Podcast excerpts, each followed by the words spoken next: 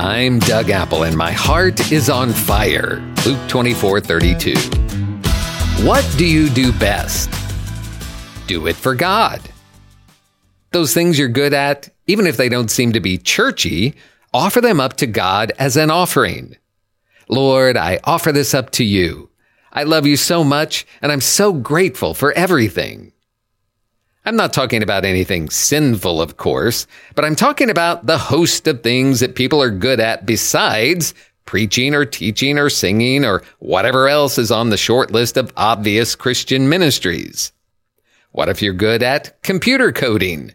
What if you're good at auto mechanics? What if you're good at sewing? What are you good at? Do it for God. 1 Corinthians 10:31 says, "Whatever you do, do it for the glory of God."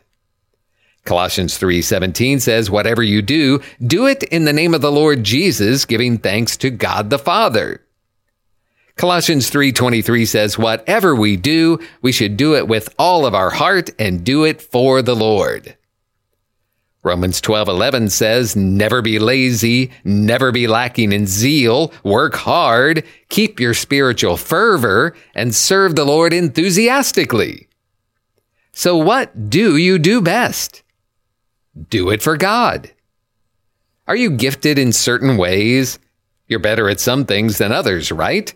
Where did those aptitudes come from? James 1:17 says that every good and perfect gift comes from our Father in heaven.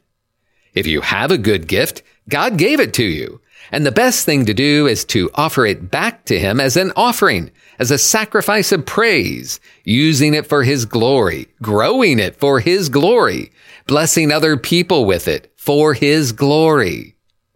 That seems obvious with the more churchy gifts, but it's less obvious with the rest.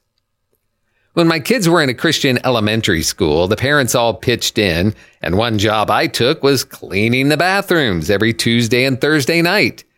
I figured it was a disgusting job. It was. And that one gift God had given me was that I don't mind doing disgusting jobs.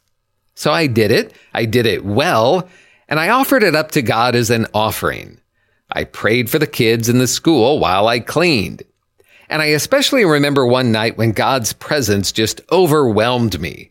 I was cleaning a toilet and tears of joy rolled down my face. I felt so full in my soul. God did it. And I think he did it because I was offering my best to him, even in a humble, non-church situation.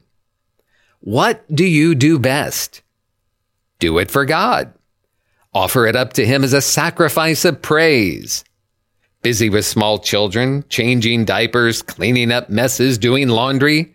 Do your best. Do it as unto the Lord. Do it for Him and watch Him fill your soul. If you don't know what you do best, ask around.